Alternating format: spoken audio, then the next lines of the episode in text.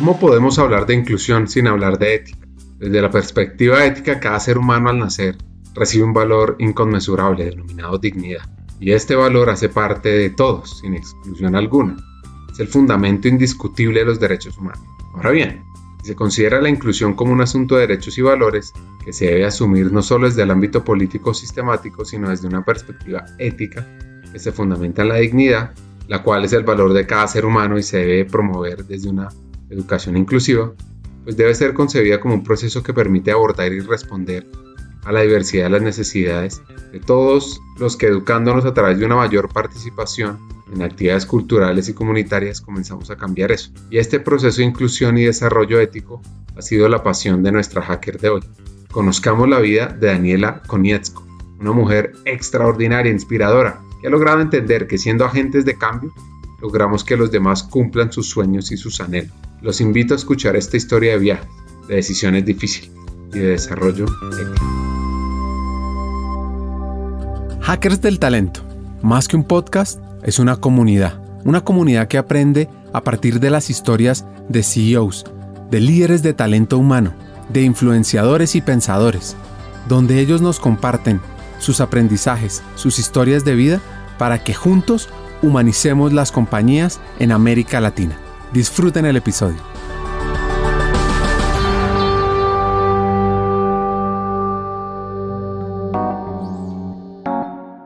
Por lo general, la gente deja todo para irse del país o para lanzarse a recorrer el mundo, pero no muchas personas que están viviendo por fuera están dispuestos a enfrentar el proceso de dejarlo todo allá para volver a instalarse en su país. Pues esto lo vivió Daniela, cuando recibió un llamado de su corazón? En el año 2012, que ya estaba terminando mi pasada por Fride, pero no porque yo quisiera terminarla, sino porque estaba más yo que mi esposo pensando en regresar a Colombia. Se estaba empezando como ya las conversaciones del proceso de paz y un día yo le dije, vení, yo no sé yo qué estoy haciendo trabajando para Burundi, Kosovo y que está ahí, Turmequistán, no tiene nada que ver con nosotros. Mi esposo es argentino. Yo le dije, pero pues si el proceso de paz está empezando en Colombia, pues yo quiero poner mi granito de arena de una u otra manera. Yo quiero como ir un rato a Colombia, pues a, a, ver qué podemos hacer. Y además tenía mi primer hijo, queríamos tener un segundo hijo, pero yo le dije, no, yo un segundo hijo, yo quiero seguir trabajando, yo no quiero, muy difícil, yo no, no, estoy dispuesta a, a, quedarme en la casa cuidando al segundo hijo, porque yo soy en la cresta de la hora de este momento, yo necesito trabajar y yo sé que tengo algo que aportar. Así que, pues, de manera también muy generosa por parte de mi esposo, me dijo, listo.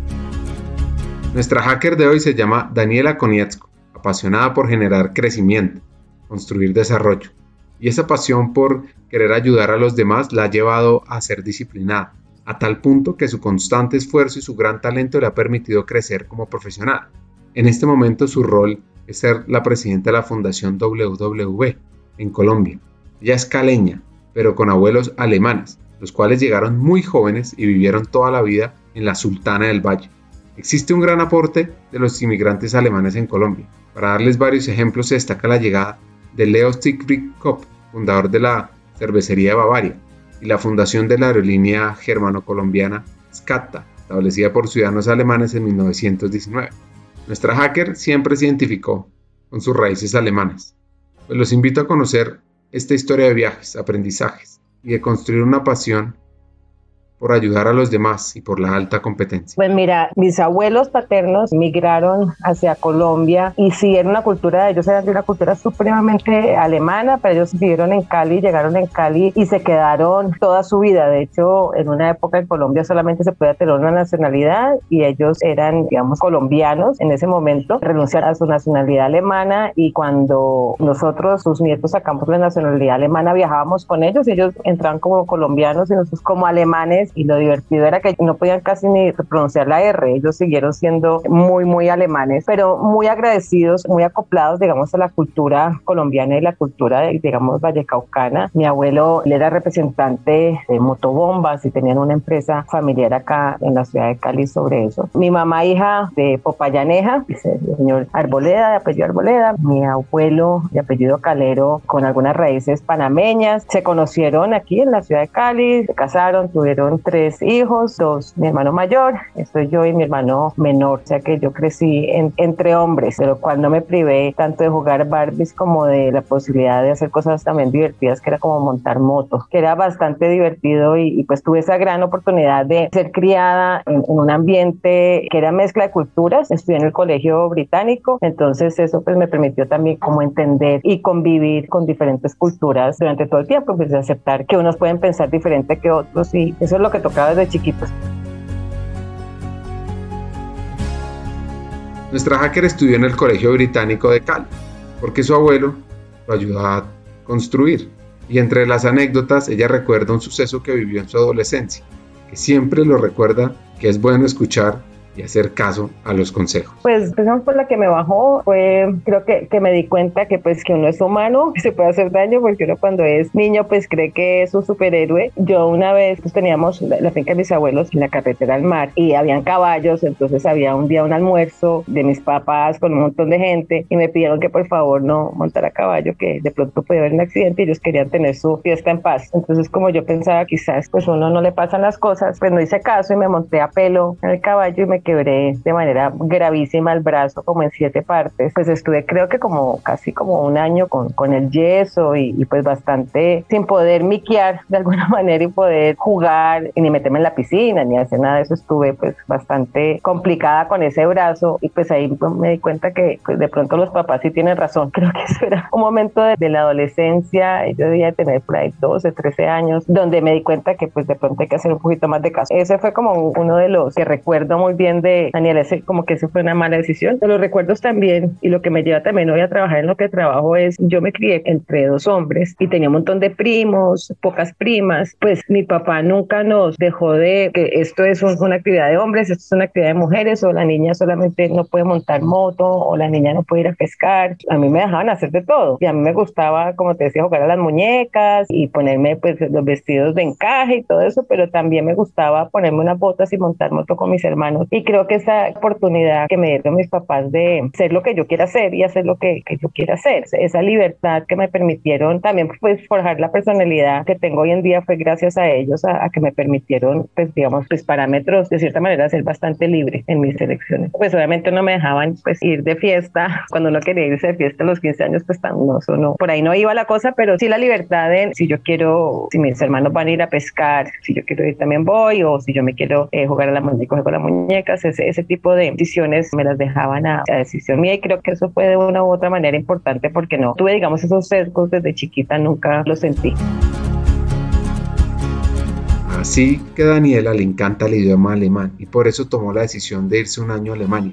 En 1990, ella llega a un país que apenas había empezado el proceso de la reunificación y hacía pocos meses atrás había visto un momento histórico en la humanidad la caída del muro de Berlín.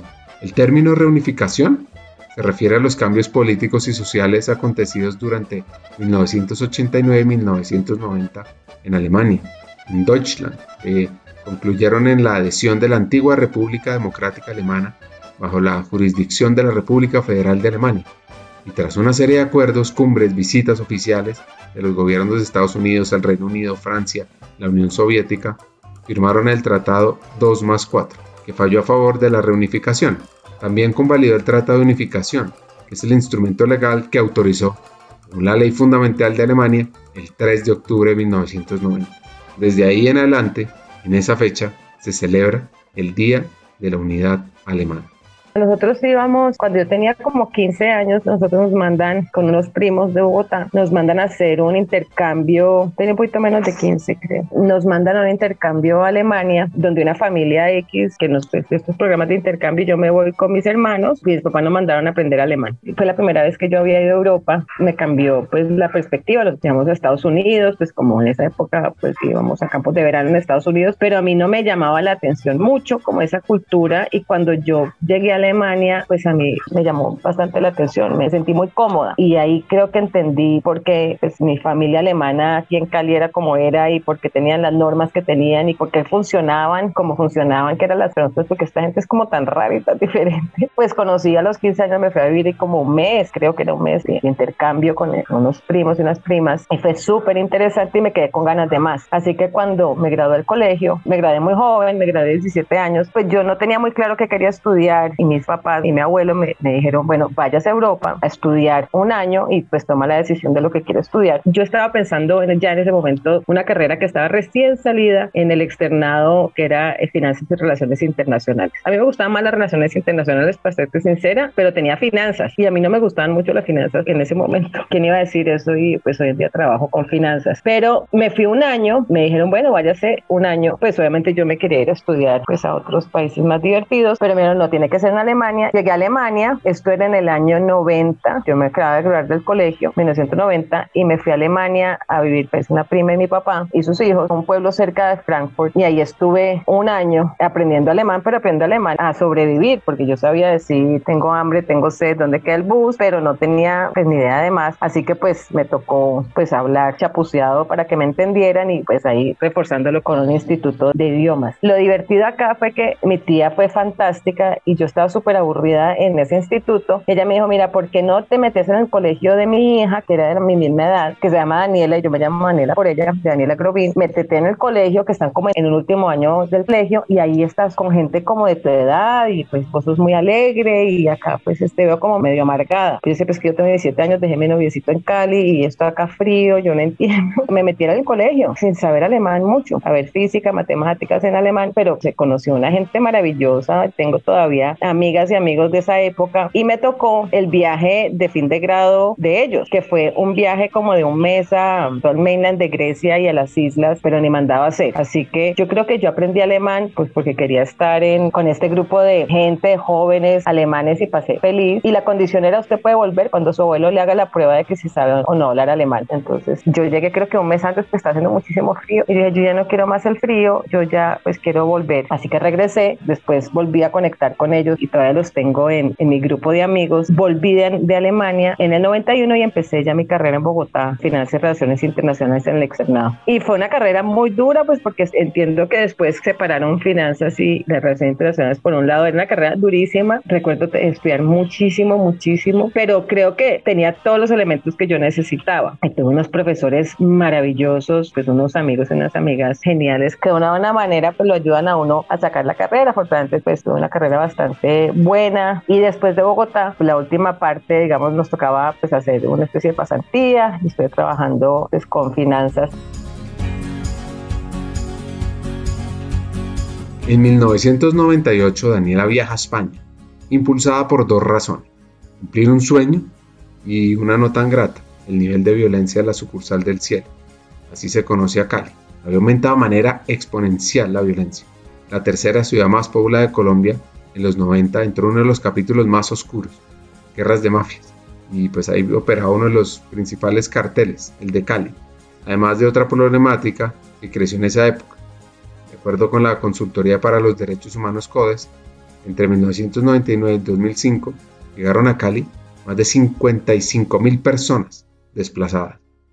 Me gustaba mucho la diplomacia, me gustaban mucho las embajadas, los consulados, los organismos internacionales. Me llamaba muchísimo la atención y mi sueño era, yo quiero llegar a trabajar a la ONU, por ejemplo. Entonces, por eso me gustaba más la relación internacional. De hecho, había antes de inscribirme en el externado, había estudiado la posibilidad de ingresar a, la Academia San Carlos, que es la, la, de carrera diplomática, pero por, no me acuerdo por qué motivo decidí quedarme, decidí elegir Finanzas y Relaciones Internacionales con la idea, Ricardo, de quiero trabajar en organismos internacionales o algo de, de Cancillería. Pero termino la carrera y pues no se dio la oportunidad de trabajar pues recién graduado en un organismo pues multinacional o multilateral en Colombia concretamente. Me ofrecen un trabajo en una multinacional pero del sector privado que se llama Baxter, un laboratorio norteamericano en Cali que quería abrir una operación en la zona franca, una operación que se llamaba Travenol, donde se iba a manejar todo el comercio exterior y las importaciones y exportaciones de la región andina de Baxter en Colombia. Entonces me ofrecieron ser jefe de compras internacionales después de esa nueva operación y yo pues feliz me devolví a Cali después de haber terminado la universidad. Y aquí estoy en Baxter dos años. Estos años eran bastante difíciles porque estamos hablando de más o menos 95, 96 hasta 98. Cali tenía una situación muy difícil en términos de narcotráfico, por ende de seguridad. Era muy complicado la situación de acá. Mi hermano, pues mis padres súper preocupados, pues porque de veintipico de años, pues encerrado, porque era difícil la situación en términos de seguridad. Yo dije, yo no quiero estar más acá. Para mí, esa falta de libertad y esa falta de poder estar tranquilo, yo me quiero ir. Mi hermano menor estaba estudiando por fuera y yo en ese momento dije, me quiero ir, pero mi papá me dijo, pues espera, ¿cómo se va? Porque yo, mi acuerdo con ustedes es, yo les pago hasta la universidad, ustedes ya se buscan la vida solitos, que me parece bien. Pero yo dije, pero yo quiero irme y quiero hacer, entonces, ¿qué quiero hacer? Yo me quiero ir, pero ¿hacer qué? Entonces, quiero hacer una maestría. Entonces, ¿pero en qué quiero hacer la maestría? Y yo en ese momento, en Cali, en ese momento de esta situación de seguridad, yo siempre tenía como esa espina de, porque estas desigualdades, además yo tenía que ir hasta la zona franca y pues obviamente pasaba por unas zonas de población vulnerable y pues siempre me quedé con esa pregunta desde la universidad, ¿cómo se hacen esos flujos de cooperación internacional y cómo se toman esas decisiones de qué proyecto voy a financiar y en dónde? En ese momento pues era más o menos que era como el 7% que se destinaba del PIB para cooperación en los países desarrollados y tenía como ganas de entender por qué y eso cómo funciona. Entonces dije, voy a hacer una maestría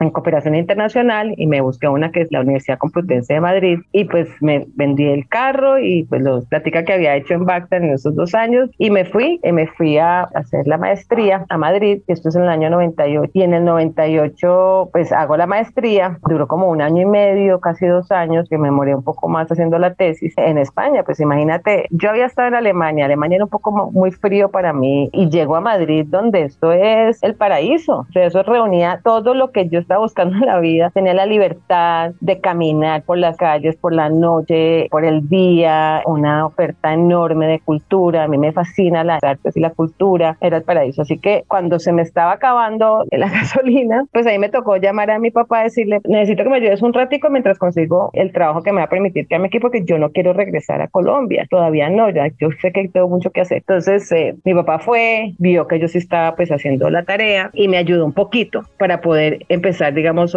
después de haber estudiado. Mientras estaba estudiando, apenas terminé la maestría, busqué una, una pasantía, que no era pasantía, realmente era una beca, ser becario en ese momento, sí, es una especie como de pasantía, ya lo llaman becario. Entonces fui becaria de, esto se llamaba el Instituto de Relaciones Europeo-Latinoamericanos, se llama IRELA, donde lo que hacen son estudios para la Comisión Europea sobre los temas concretamente de lo que está pasando en esas relaciones de Europa y América Latina. Y ahí estuve becaria, pues sacando fotocopias, pues haciendo el trabajo que le toca a uno apenas entra en una empresa, pero claro, eso no pagaban casi nada. Y de ahí, recuerdo que de ahí pasé ya, trabajé un tiempo, porque se me acabó la beca, empecé un tiempo a trabajar con una consultoría de negocios en América Latina, una consultoría, un grupo de personas de manera privada que lo que hacían también eran informes y buscando negocios para hacer inversión en América Latina, sobre todo en el área de aguas. Ahí estuve un año haciendo pues reportes de consultoría y los contextos de diferentes países y las posibilidades de inversión. Daniela le encanta Madrid, su cultura, a tal punto que empieza a buscar una mejor posición en otra organización. Y como si estuviera predeterminada una amiga de ella, le hablé de una vacante en una empresa de tecnología, nada más y nada menos que la consultora Altran, que fue fundada en 1982 en Francia. Y en el 2018 el volumen de negocio del grupo ascendió a 2.120 millones de euros, con 30.000 empleados en 20 países.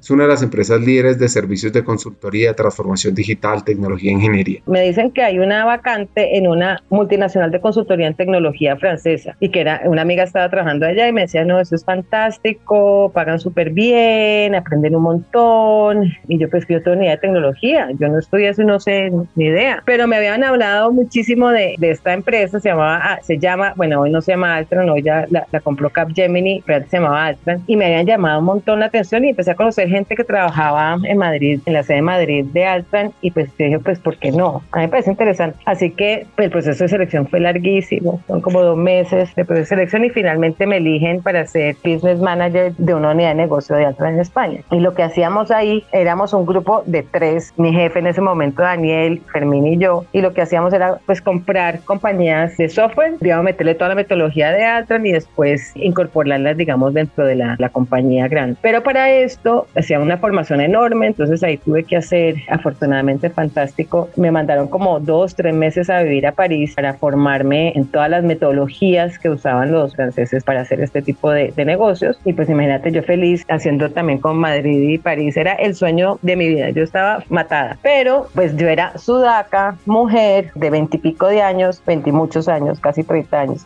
sí, no, un poco menos, pero sí, mentira, como de 20, 28 años, mujer sudaca y no sé de tecnología, en un mundo de hombres en ese momento, pues, del mundo de la tecnología, éramos súper poquitas mujeres y además yo era senior business manager, yo estaba en uno de, las, de los altos liderazgos dentro de la empresa, entonces éramos poquitas mujeres, muchos hombres, y pues eso era un gran reto, porque pues yo decía, yo tengo que llegar a ser senior, yo empecé como junior y yo quiero llegar a ser senior business manager, y ahí estoy como seis años, pues unos retos enormes, pero unos grandísimos aprendizajes, fui muy feliz hasta que yo ya estaba con mi esposo actual, nosotros nos conocimos allá y pues desde el 2000 estábamos juntos, y en ese momento pues ya habíamos juntos, pero decidimos tener nuestro primer hijo. Cuando tuve mi primer hijo, pues a mí el estar en un avión y trabajar 7 por 24, pues no era viable con mi momento de vida con mi hijo, porque allá pues uno está solo, yo no tengo ni familia, ni empleada, ni nadie que te ayude, ni un primo, ni una, ni la mamá, nadie que te ayude, pues un recién nacido y uno primerizo. Tomamos con mi esposo la decisión de quedarme un rato con nuestro hijo, que fue duro, pues porque estar 24 horas al cuidado de un recién nacido sin ayuda, pues no es fácil. Casi dos años, un año y medio muy hermoso de poder estar con mi hijo y criando a, mi primer hijo allá, pero claro, al, al año y medio ya me dio, pues dije, yo no nací pues como para estar en la casa, yo necesito trabajar, yo no quiero hablar de compota ni de pañales más, yo necesito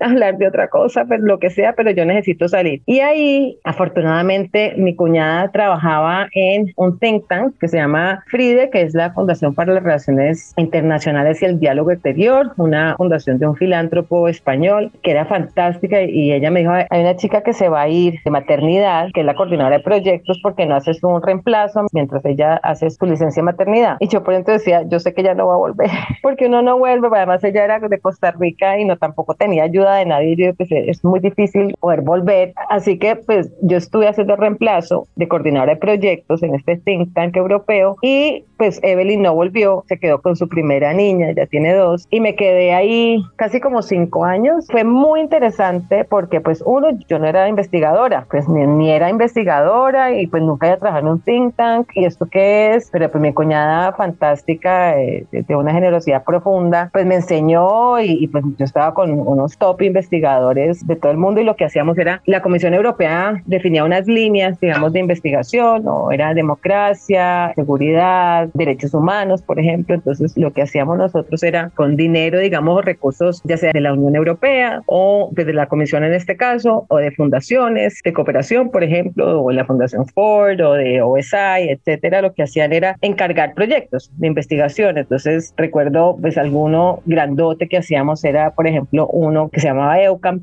que todavía existe, es súper relevante en estos momentos de la guerra de Rusia y Ucrania, y era toda, digamos, la exploración sobre la democracia en el este asiático. Entonces, pues los investigadores iban y hacían su investigación en estos países, estamos pues hablando de Kirguistán, Turmekistán, Georgia, etcétera, donde se hacían estas investigaciones sobre lo que está pasando en términos de democracia. Y todas estas investigaciones, en este caso del proyecto de OCA, pues iban a la Comisión Europea para que ellos tomaran a su vez decisiones sobre las relaciones, en este caso con el sureste asiático.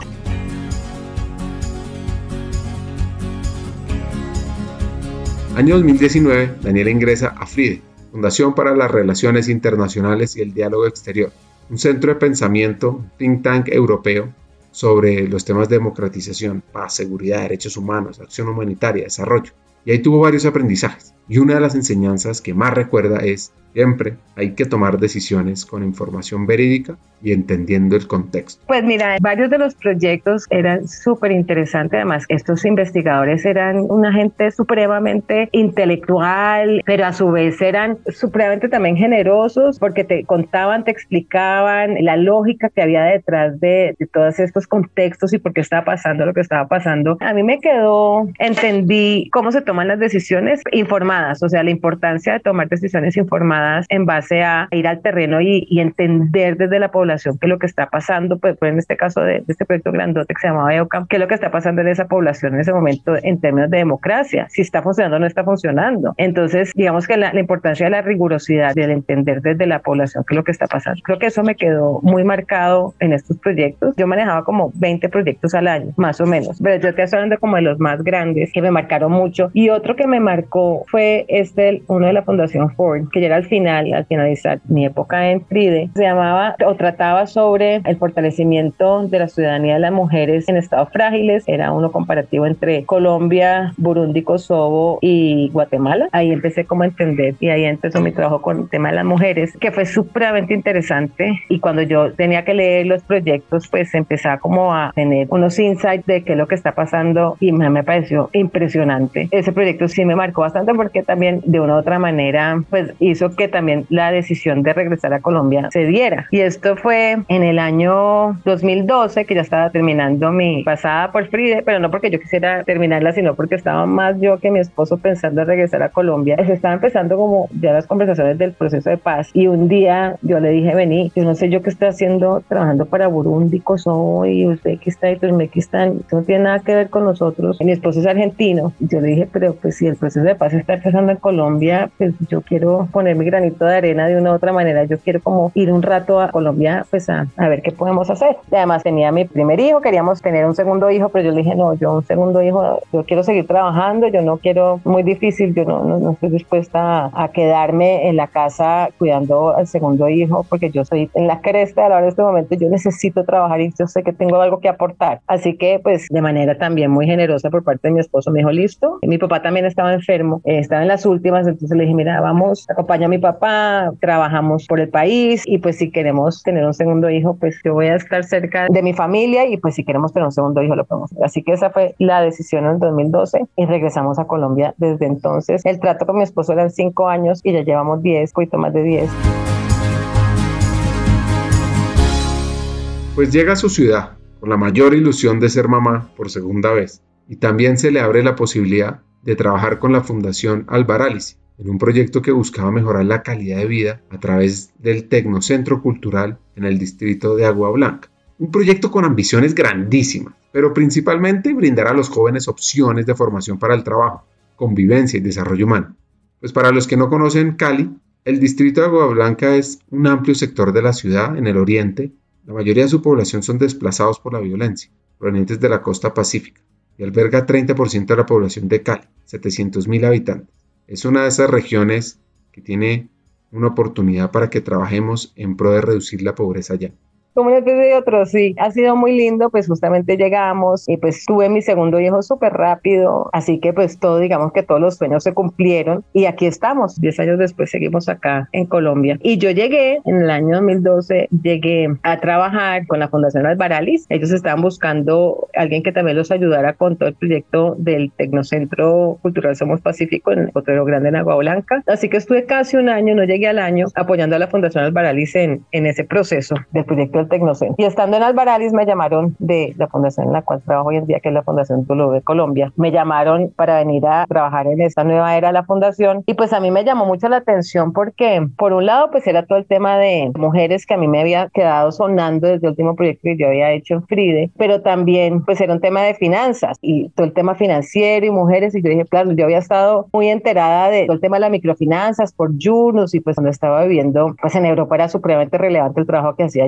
Yunus con Grameen en, en África. Entonces dije, pues a mí me parece interesante, pero yo no soy banquera, otra vez, otro reto. Pues yo no soy banquera, yo no sé de bancos, pues yo más o menos conozco microfinanzas, pero yo tengo ni idea de bancos, yo no sé. Entonces, pero yo sí, yo he trabajado en el mundo de la empresa privada, multinacional, puro y duro, y he trabajado en las fundaciones. Yo cuando estaba también en España hice algunos voluntariados también para entender, y vuelvo otra vez como para atrás, cuando hablaba de entender esos flujos de cooperación, si funciona o no funciona, pues y trabajé de voluntaria en varias ONGs y me desilusionaba mucho, entonces volví al sector privado. Entonces, pues yo voy a ganar plata, pues porque yo no estoy de acuerdo cómo están tomando la decisión de por qué se va a ir a, ese proyecto que están tomando decisiones bajo un lente que para mí no es el correcto o el adecuado, en vez de ir a un proyecto pues que está solucionando una problemática, por ejemplo, de agua potable en, en cierta parte. Entonces me desilusionaba, entonces me iba, porque además pues era voluntaria y no pagaba nada y pues yo tenía que comer, entonces me iba al mundo del sector privado por y duro y después volvía. Entonces yo estuve como en los dos mundos, el mundo digamos de las fundaciones y el lado de la, la empresa privada y después el mundo de los think tanks, mucho más de academia. Entonces eso, como que dije, yo me he movido como en estos tres mundos, algo de ahí tengo que haber aprendido para poder empezar a trabajar, digamos, con temas bancarios. Pues que no sé, pero pues eso fue el, el otro reto en el 2013 de me a meter algo que pues yo, pues yo no he trabajado en, en temas de banca. Así que bueno, pues ahí está la historia desde el 2013. Estoy en estas, muy feliz, pues muy honrada de trabajar en lo que trabajo hoy en día.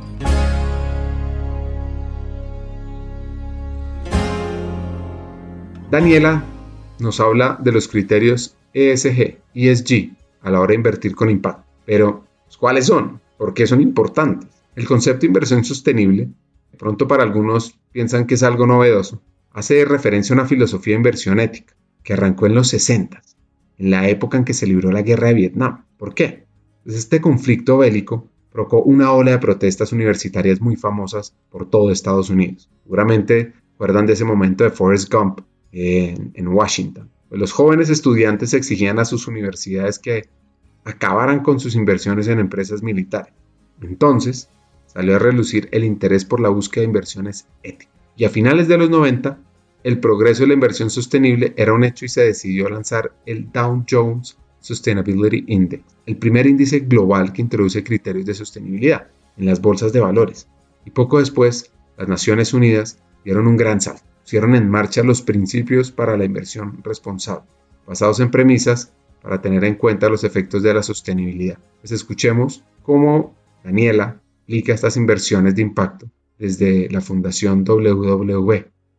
¿Yo en qué sueño? Yo sueño en, pues en lo que hace la fundación hoy en día, que nosotros en la fundación trabajamos para cerrar brechas de desigualdad para las mujeres y promover su participación activa en el desarrollo económico. Eso es lo que mueve la fundación y me mueve a mí. Yo creo que yo ya al mundo corporate puro y duro no vuelvo. Yo amo el, el mundo de las inversiones de impacto. Para mí ha sido encontrar la luz al final del túnel cuando conocí en profundidad. Nosotros creamos y fundamos Impacto, que es Latin American Venture Philanthropy Network conocí pues las realidades de la inversión de impacto bien hecha y creo que ese es el, el, mundo donde yo quiero seguir trabajando, donde uno puede tener una empresa, puede trabajar en el mundo corporate con unos lineamientos de, hoy en día se llaman ESG o ESG, donde a uno como compañía le puede ir bien mientras hace el bien, ¿sí? Entonces, eh, no que todo vale por generar utilidades para los accionistas, sino que hay un montón de cosas que la empresa puede hacer y a través de estas inversiones de impacto pues se puede llegar a solucionar mucha problemática social a través de estas inversiones emprendimientos, digamos, que puedan solucionar esta problemática social a nivel global. Entonces yo creo que el mundo, pues yo estoy en el mundo ideal, ¿qué te puedo decir? Yo me despierto todos los días amando lo que hago y creo que afortunadamente cada vez son más los que están trabajando en esto y creyendo en esto y creo que el mundo si va hacia allá podemos realmente hacer ese cambio que estamos esperando.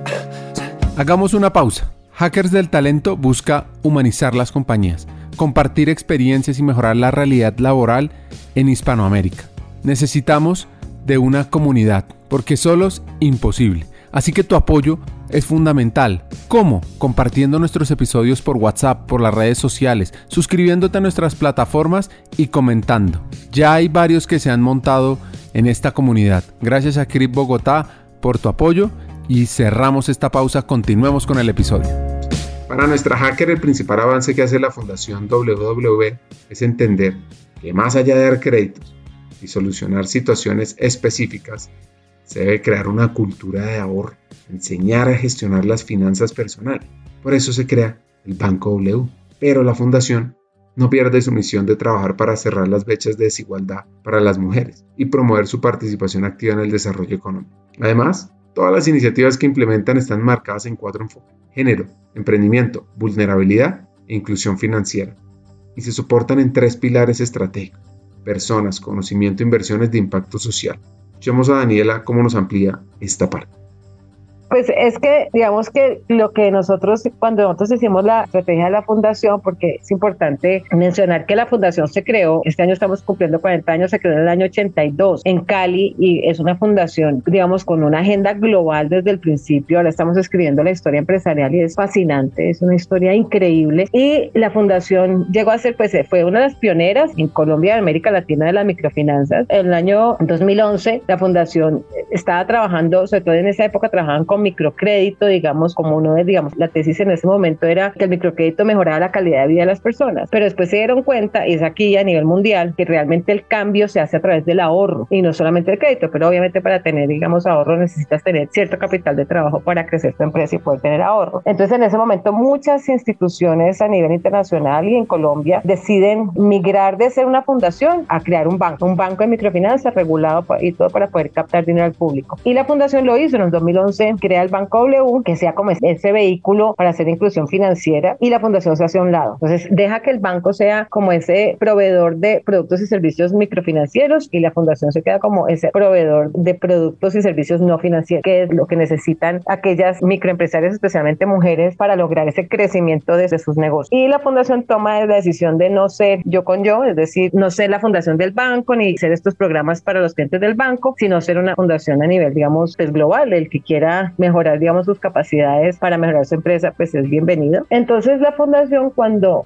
crea el banco se queda como con un cascarón, pues con el banco malo y ¿y ahora qué hacemos? Afortunadamente, pues la fundación hace parte de la red de Women's for Banking, por eso tenemos el apellido WW, pues porque fuimos de las primeras cinco a nivel internacional de ser parte de la red y todos los aprendizajes a nivel mundial. Entonces tuve la oportunidad de conocer fundaciones que habían creado bancos y, y estaban haciendo un montón de cosas que eran no financieros, pues alrededor del mundo. Entonces, gracias a Dios, tuve la oportunidad de conocer proyectos, diría casi en todos los continentes durante varios años para entender qué funciona y qué no funciona y adaptarlos a luego tropicalizarlos acá en Colombia. Y así nace la estrategia de la fundación con estos tres pilares, que es lo que yo decía, los tres cerebros, que es uno, es más social, que es el pilar de personas, donde buscamos es generar esas capacidades personales y empresariales para la toma de decisiones autónomas. Luego tenemos otro, que es el pilar personas, que es mucho más academia, B, perdón, pilar conocimiento, donde tenemos, digamos, la generación, la difusión y la apropiación de conocimiento que ayuden a cerrar las brechas de desigualdad, que es más academia, es un cerebro como la academia. Y el tercero son las inversiones, que son cerebro, pues obviamente más financiero y más de inversiones, donde buscamos hacer inversión de impacto a través de inversiones sostenibles y que generen esa doble rentabilidad que es rentabilidad financiera y rentabilidad social. Entonces son tres cerebros pensando al mismo tiempo para cerrar esas brechas. Entonces social, academia e inversiones, ¿cómo pueden los tres complementarse para poder inferir e incidir en ese cierre de desigualdad que afectan a la mujer?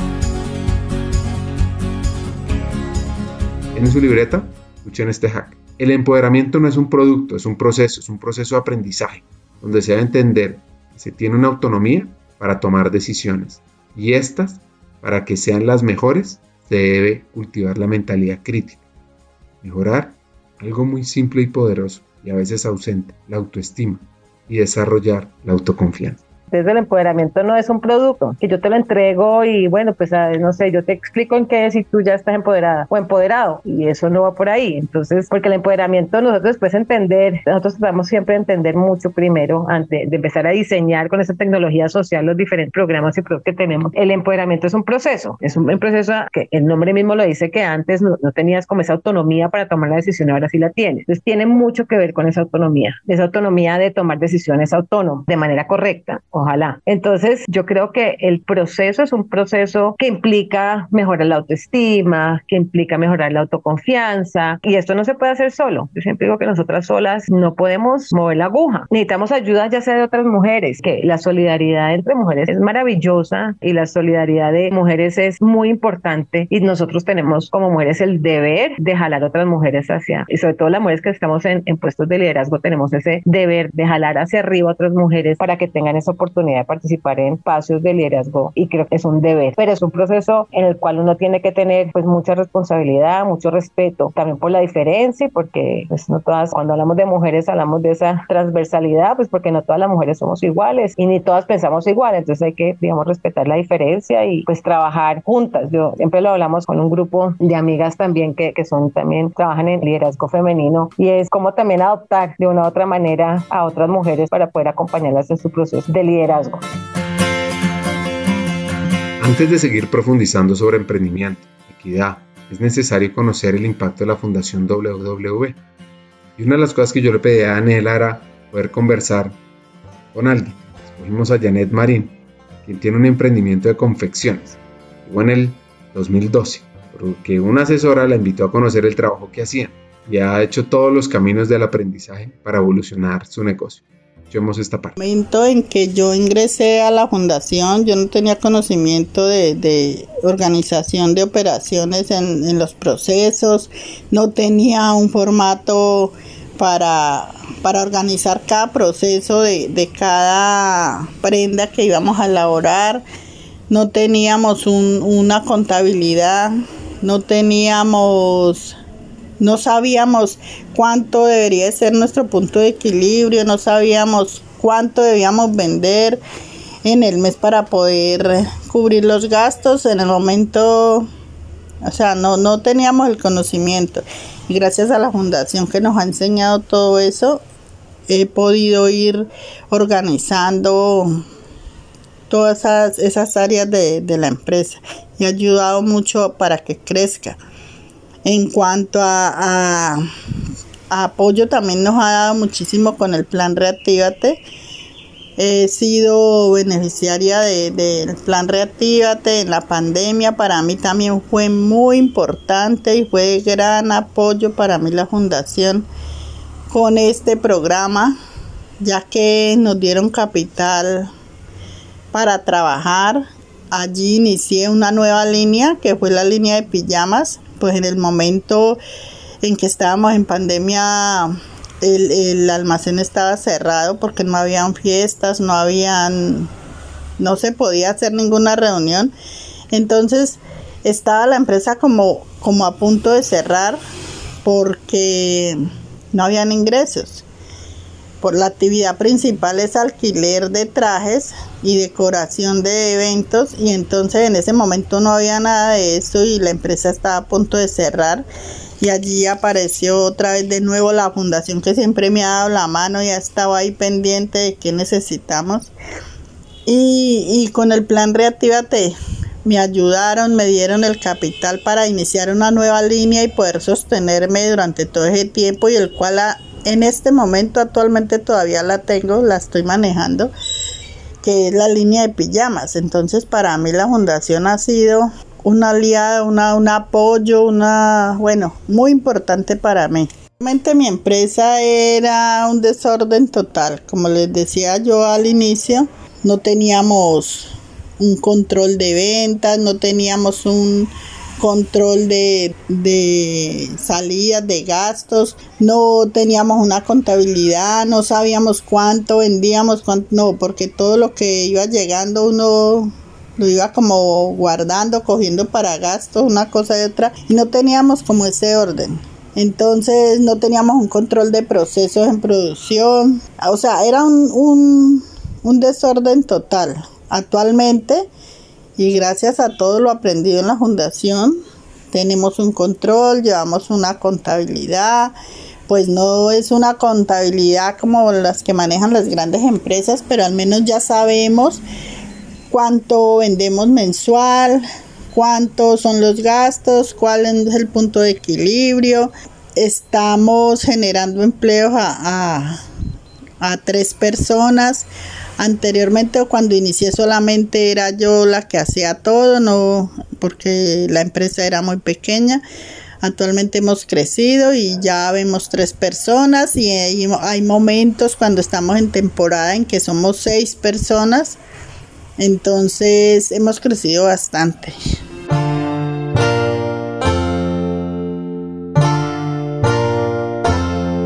Cerrando esta historia, y basados en el Observatorio para la Equidad de las Mujeres, que hace parte de una alianza entre la Fundación WW y la Universidad ICESI, busca unir esfuerzos para construir, consolidar y visibilizar proyectos que mejoren la equidad y la inclusión de las mujeres, pues la primera salida a campo en el 2019 la realizaron con 1.500 encuestas a mujeres mayores de 18 años, ubicadas en Cali, Jumbo, Jamundí, Buenaventura, a quienes midieron su autonomía, en términos de libertad para la toma de decisiones y la asociaron a variables como su cuerpo, la economía, las finanzas, liderazgo, la participación pública, y encontraron unos resultados relevantes.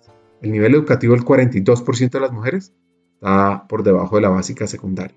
Solo el 7% de ellas ha realizado estudios profesionales. Solo 14 de cada 100 mujeres que ahorran lo hacen cuentas bancarias.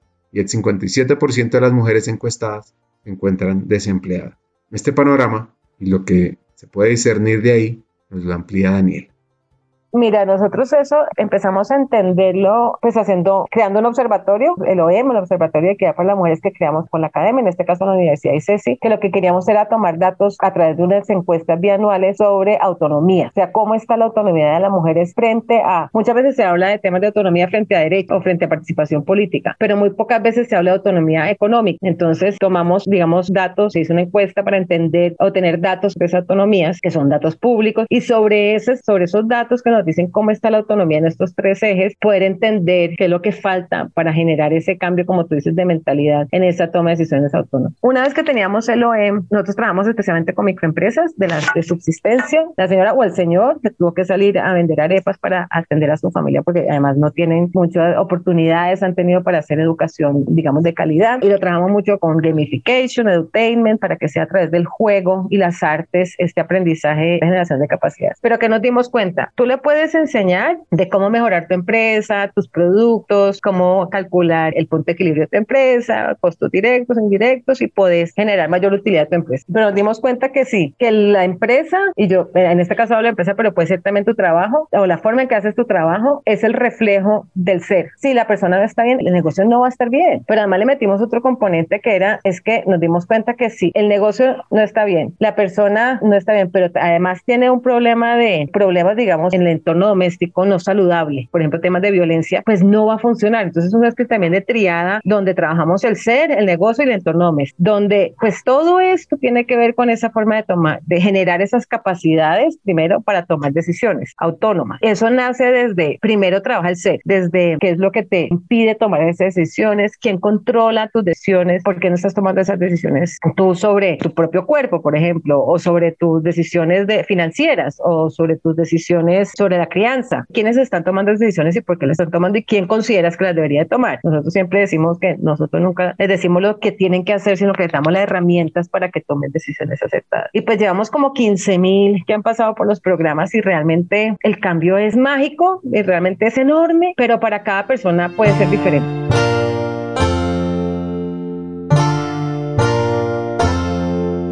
La desigualdad en América Latina y el Caribe es un asunto profundo que atraviesa las dinámicas de género. Según el DANE, en el 2020 se registró la tasa de desempleo más alta de los últimos 10 años en Colombia, el 10%. Y si se desagrega por género, las mujeres se llevaron el récord de la tasa más alta en la historia reciente, con 18.7%, comparado con 15.9% de los hombres, es decir, 1.4 millones de mujeres desempleadas. Y si uno le suma a esta brecha la ya histórica diferencia entre el ingreso promedio de hombres y mujeres, que es cerca del 12%, pues significa que por cada 100 que gana un hombre, una mujer le pagan 87. En la medida que crecen y persisten estas brechas de desigualdad de género, las mujeres entran en condiciones de vulnerabilidad, especialmente tratándose de capacidades en escenarios de educación, de empleo. Y uno de los sectores con más potencial para transformar estas barreras que limitan la participación libre, equitativa de las mujeres, son las carreras STEM donde se están abriendo becas a través de la fundación y se comienzan a romper esos retos de desigualdad entender qué es equidad y entender qué es desigualdad. Nosotros nos paramos más en desigualdad, ¿sí? Es como, si nosotros hay desigualdad y existe desigualdad porque hay diferentes también opciones de oportunidad. Entonces, desde que es un trato desigual a que es una oportunidad desigual. Entonces, digamos que esa desigualdad es una desigualdad de acceso, es lo que estamos tratando nosotros de entender y poder generar que ese acceso lo tengan todos y todas, ¿sí? Es decir, si nosotros, por ejemplo, hablamos de inclusión financiera, que es, digamos, nuestro ADN nació por ahí, es ¿Por qué tanta desigualdad en términos de acceso y de uso, digamos, de los productos y servicios financieros? Porque hay una brecha en Colombia claramente a nivel internacional, que esa brecha afecta especialmente a mujeres, jóvenes y población rural. ¿Por qué no están accediendo? Y entonces acceder no es yo te hago un subsidio, ¿sí? Te lo ingreso en un banco y yo lo saco al otro día, pues eso, listo, lo puedes contar como acceso, ¿sí? Pues tenés una cuenta de ahorro, pero no lo estás usando. El uso es lo que genera, digamos, real esa inclusión financiera para que después entres dentro del sistema financiero y pueda generar, digamos, mayor capacidad financiera para poder crecer tus negocios y pues generar, digamos, ese bienestar que finalmente queremos que tenga. Entonces, ¿cómo estamos diseñando nosotros productos, servicios, estés donde estés? ¿Cómo lo estamos diseñando? ¿En función de qué? Necesidades vistas desde dónde? Desde una oficina de Bogotá, una oficina de Cali, desde el departamento de, no sé, de marketing o estamos realmente yendo a la población que lo va a recibir. Entonces, fácil como vaya y pregunte qué es lo que necesita. Nosotros hacíamos la comparación de las bolsitas de champú chiquitas que venden en las tiendas de pueblo, pues ellos tienen eso porque ellos piensan a diario, porque ellos ingresan, sus ingresos son diarios, entonces, pero realmente esa bolsita es carísima, sale mucho más económico pues comprarse el champú grande, pero claro, no tienen dinero para poderlo pagar en ese momento. Entonces, esa desigualdad es desde que tú puedas, digamos, entender qué significa esa desigualdad y por qué estamos llegando de manera desigual a unos sitios o a otros. Una beca, por ejemplo, que nosotros estábamos planteando que tenemos en la fundación que sacamos este año, que era entender cuál es esa brecha, por ejemplo, de acceso de mujeres al mundo Porque es que no hay tanta mujer en el mundo STEM. Entonces nos dimos cuenta, hicimos una alianza con una escuela de coding y nos dimos cuenta que en el proceso de selección hay un montón de sesgos, por eso es que esto no están llegando. Entonces nos metemos en el proceso de selección y decimos, bueno, que hay que quitar todos los sesgos que hay en el proceso de selección, así te llegan más.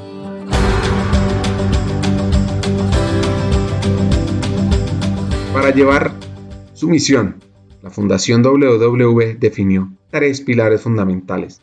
La capacitación, la generación de conocimiento de alta calidad y las inversiones de impacto social. Pues el primero se refiere al desarrollo y las capacidades empresariales y personales de estos emprendedores fuera de serie, donde tienen procesos formativos fundamentados en la andragogía, la gamificación, aprendizajes activos, que uno hace que reflexione de manera individual, colectiva y lo ponga a andar.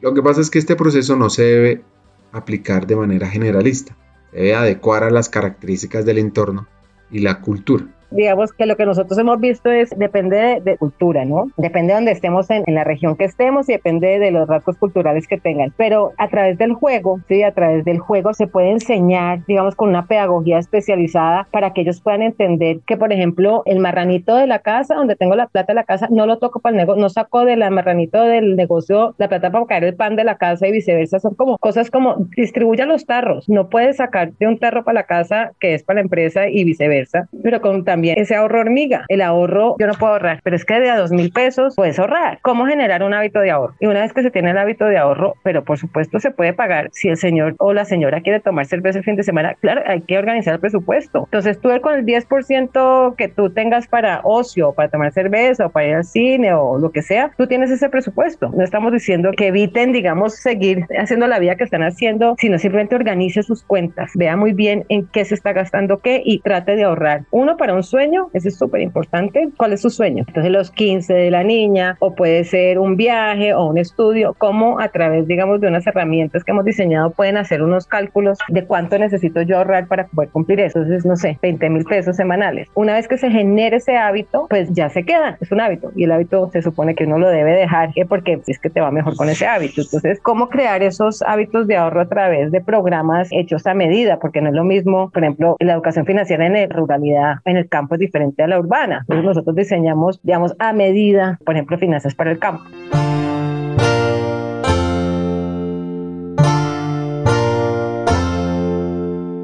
Daniela nos recomienda tres libros para inspirar.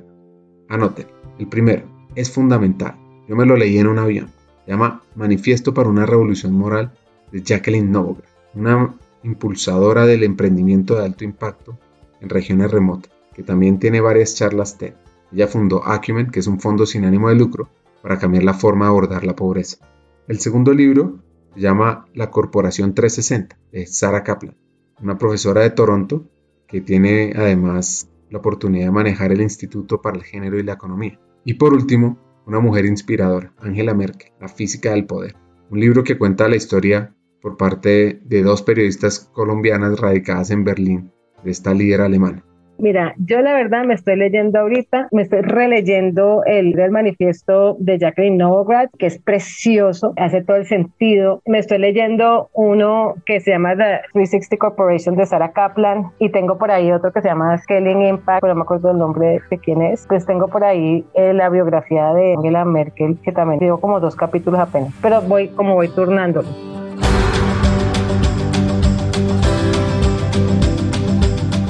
Daniela nos da los siguientes hacks. El primero, uno no se las sabe todas. hay que dejarse ayudar y aprender. Y el segundo es, cuando hay tormenta, los pájaros se esconden. Pero, pero, pero, las águilas vuelan más alto de la tormenta.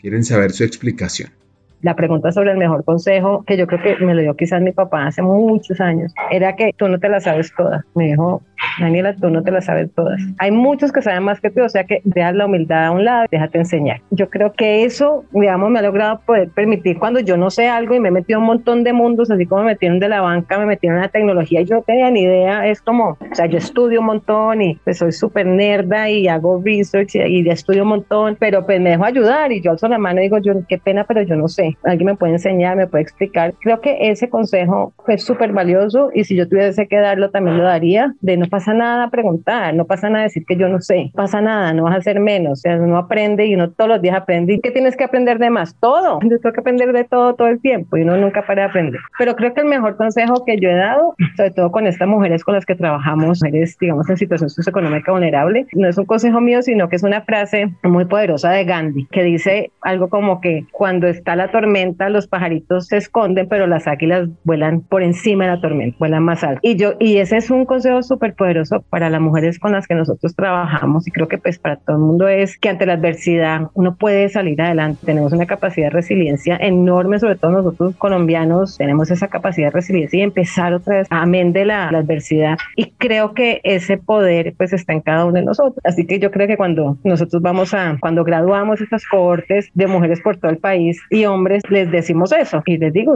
pues son águilas, ustedes están volando por encima de la tormenta y así van a seguir porque ya tienen esas capacidades, ya lo pueden hacer.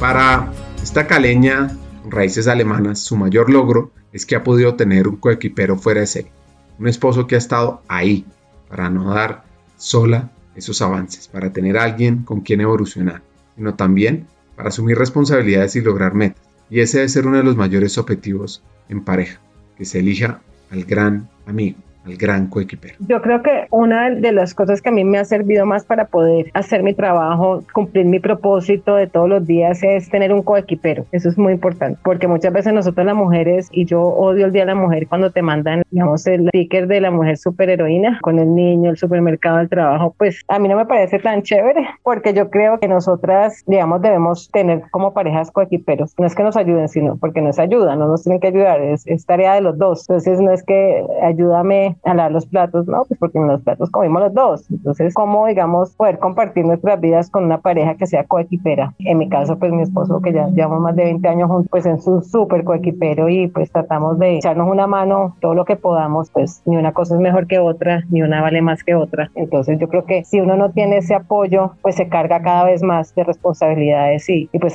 llega un momento en que nos reventamos, en que no podemos más porque tenemos esa carga del cuidado, más la carga laboral, más un montón de cargas que realmente pues podemos aliviar esa carga a través de compartir esas tareas con nuestras parejas. Eso es como un, consejo súper importante que creo que es válido pues para todas las mujeres y también los hombres. Hay hombres y mujeres pues buscar parejas que sean coequiperos.